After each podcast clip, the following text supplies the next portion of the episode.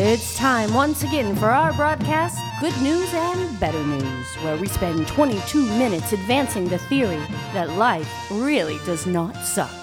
And now, here is our host, author, screenwriter, and podcastman, Jonathan Richard Cring. The earth is full of it. Normally, that would be considered to be a negative statement, but in our discovery over the past now 11 weeks, we are discovering that the fact that the earth is already full, it has a fullness to it. That when we need to access things, when we need to be in a recovery mode, when we need to be in a success mode, when we need to be in a healing mode, whatever mode we find ourselves in, the earth is full of it. I can't tell you how embarrassed I am sometimes at the at the treasure of fascination. Yes, it's like a treasure of fascination that I'm allowed to open up during these podcasts. I I I suppose to people I seemingly do this under the pretense of helping others. But it's me, man. It's baby, it's me. I get so infused.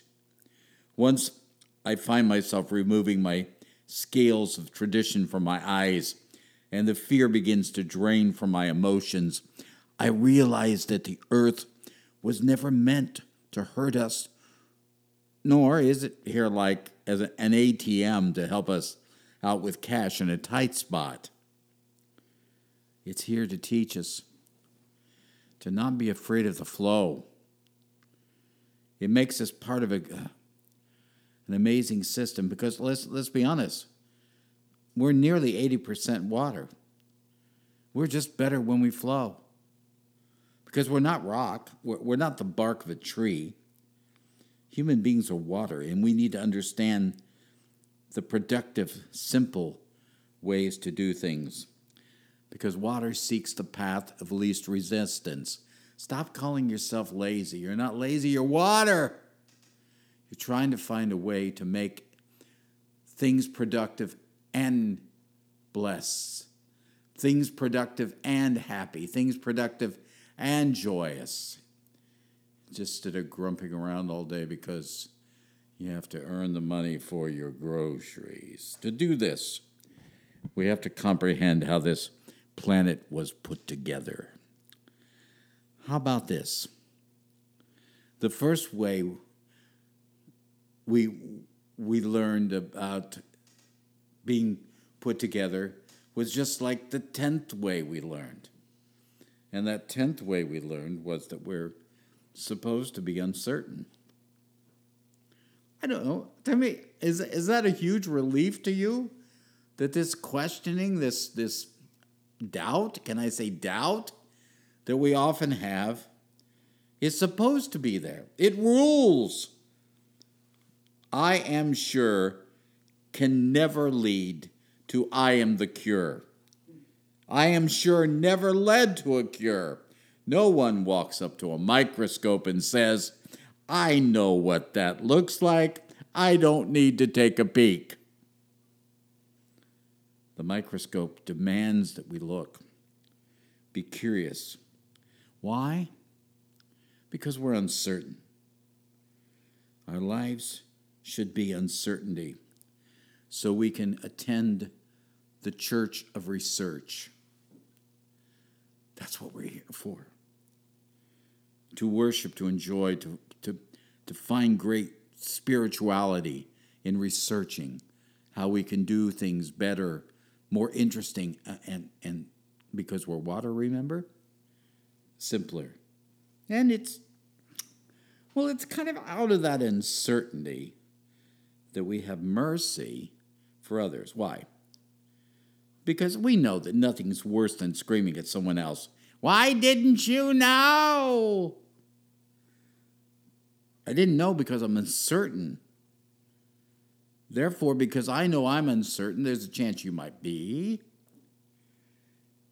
So, uncertainty makes me merciful for other human beings who are going through the path of discovery.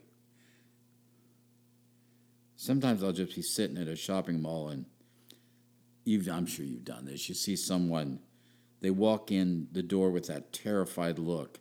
It just screams, I'm 10 minutes late and need in five minutes to find something I can buy in one minute to get to a party.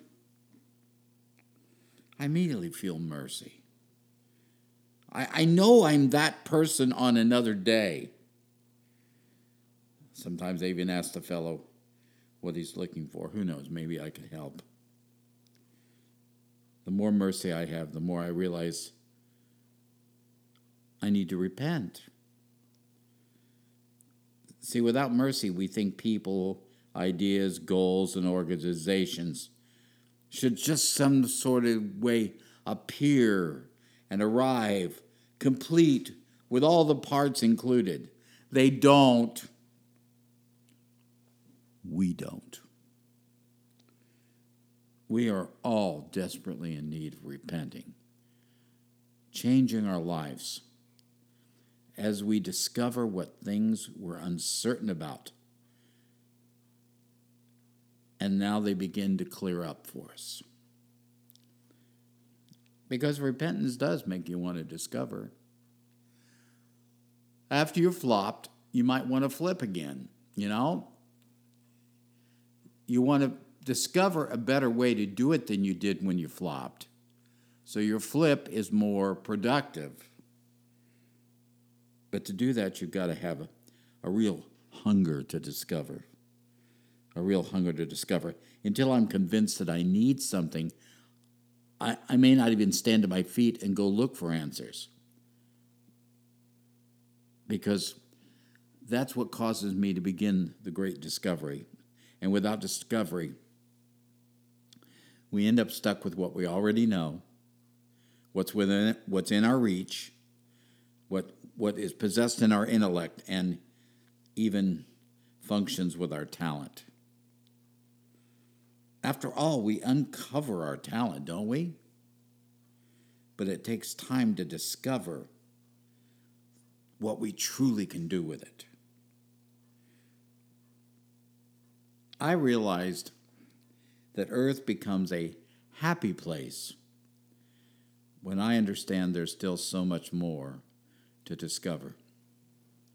Yeah, it's true. Discovery makes me happy because I lose that painful sensation that I should have already known. Or is this all there is? This is all we got to work with? See, happy is not a smile. A smile is a symptom. Happy is a soul that decides to smile so everybody will know how happy they are down there with the discovery that's going on every day. And I believe happiness. Happiness is found through realizing that this planet Earth we live on undoubtedly is volatile. We know it shakes, it rumbles, it roars, it spits.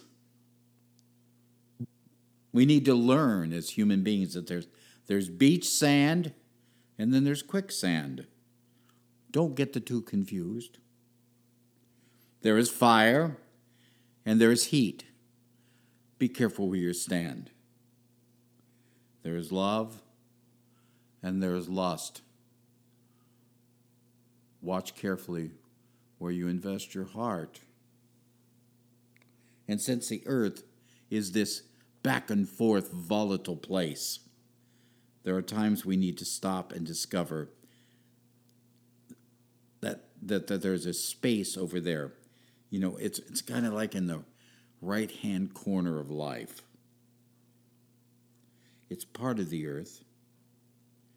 It's called hope. See, hope is in the corner because hope by itself doesn't do much it's just a place you go if you need to reflect and gain strength or maybe initiate faith or or allow your love to return when your heart's been bruised. Hope sits over in the corner waiting for us as needed. And the greatest hope we can have. At least I think so. It's the realization, the glorious scientific, emotional, spiritual revelation that the earth is fully supplied. Sometimes I just get a chill down my spine when I realize that the, the cure for all diseases, all bacteria, all viruses are right here in the earth itself. We don't have to make them up. We just have to go out there and find them and, and make it available. To do that, we have to start off with a full, with a, with full confidence that around us is, is like this great castle of protection and provision. And the earth is fully supplied for all of us. Because most importantly, maybe I've said that already, but in, in continuing the notion of importance, we need to constantly remind ourselves that the earth is a human place. God, with great intrigue, style, class, and joy, he made all the animals. And then he created a creature who could enjoy this cavalcade of beings. This a creature who could take care of them, be the provider of protection and goodness.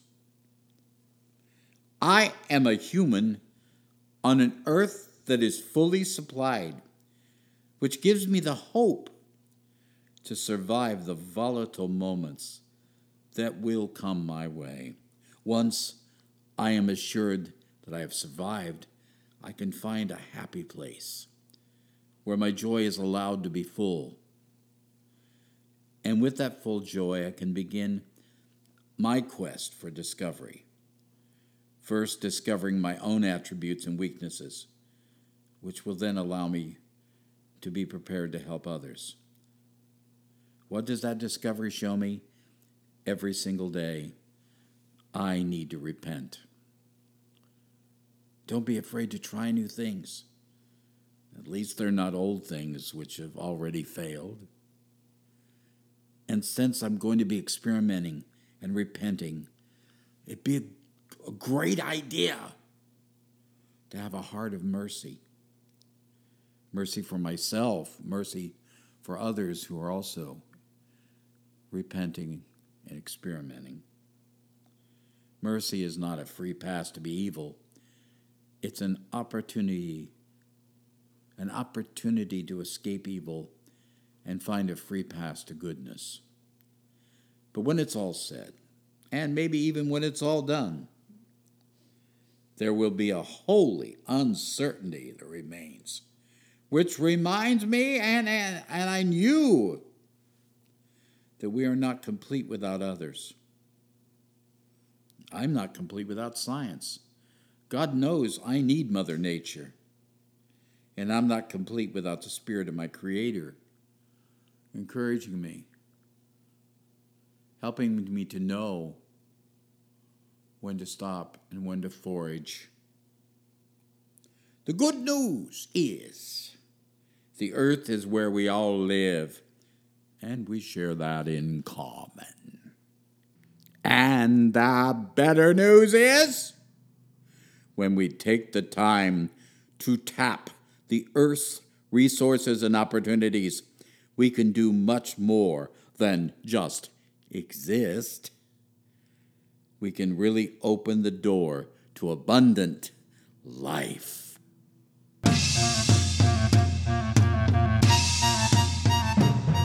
That's it for today. Stay tuned next week when we will gather once again and find ways to put the pin back in the grenade. Be sure to subscribe and follow us on social media and at goodnewsandbetternews.com.